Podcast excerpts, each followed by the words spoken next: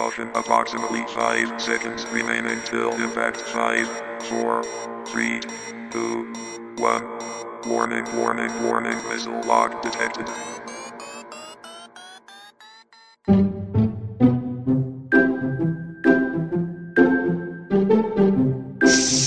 Your secret friends is coming. Hai teman-teman online Balik lagi ya, kali ini barengan Maida Masih di challenge 30 hari bersuara Di akhir bulan Desember.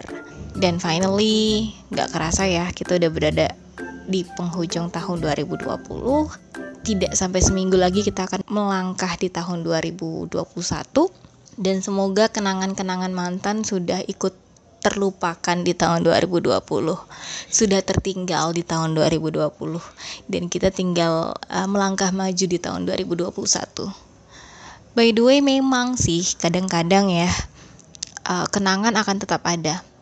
Kenangan tentang mantan akan tetap ada. Tapi yang berubah apa? Rasanya. Banyak orang selalu bertanya gimana sih caranya move on? Gimana sih caranya move on? Bagiku dan dari pengalaman pribadiku, ya setiap orang boleh berpendapat masing-masing, tapi ini hanya pendapatku. Move on itu uh, bukan perkara gimana sih caranya kita move on, tapi perkara kita tahu nggak sih kenapa kita harus move on? Karena kalau kita tidak tahu atau tidak punya alasan untuk move on, kita akan tetap berdiri di tempat yang sama dan akan menunggu orang yang sama. Apalagi ketika benih-benih sayang atau benih-benih cinta itu tetap kita rawat. Jadi langkah pertama kalau memang kita ingin berubah atau kita ingin move on gitu, hapus semua kenangan tentang mantan. Coba perbaiki diri sendiri. Lakukan hobi yang dulu sempat uh, tidak pernah kita lakukan selama kita pacaran sama mantan gitu.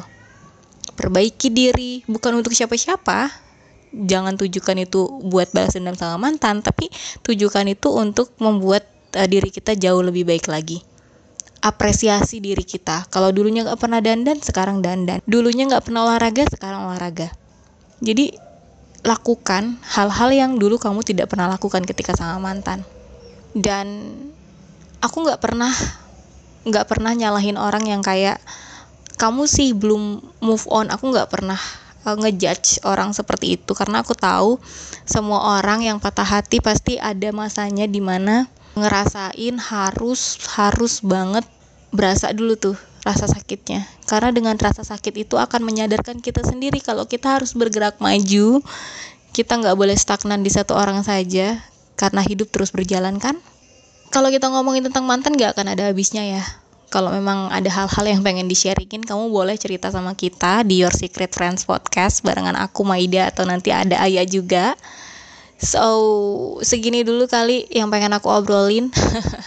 Semoga kita bisa ketemu lagi nanti di besok hari di challenge 30 hari bersuara. Maida pamit. Bye.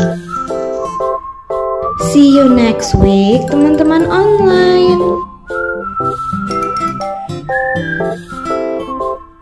Thank you.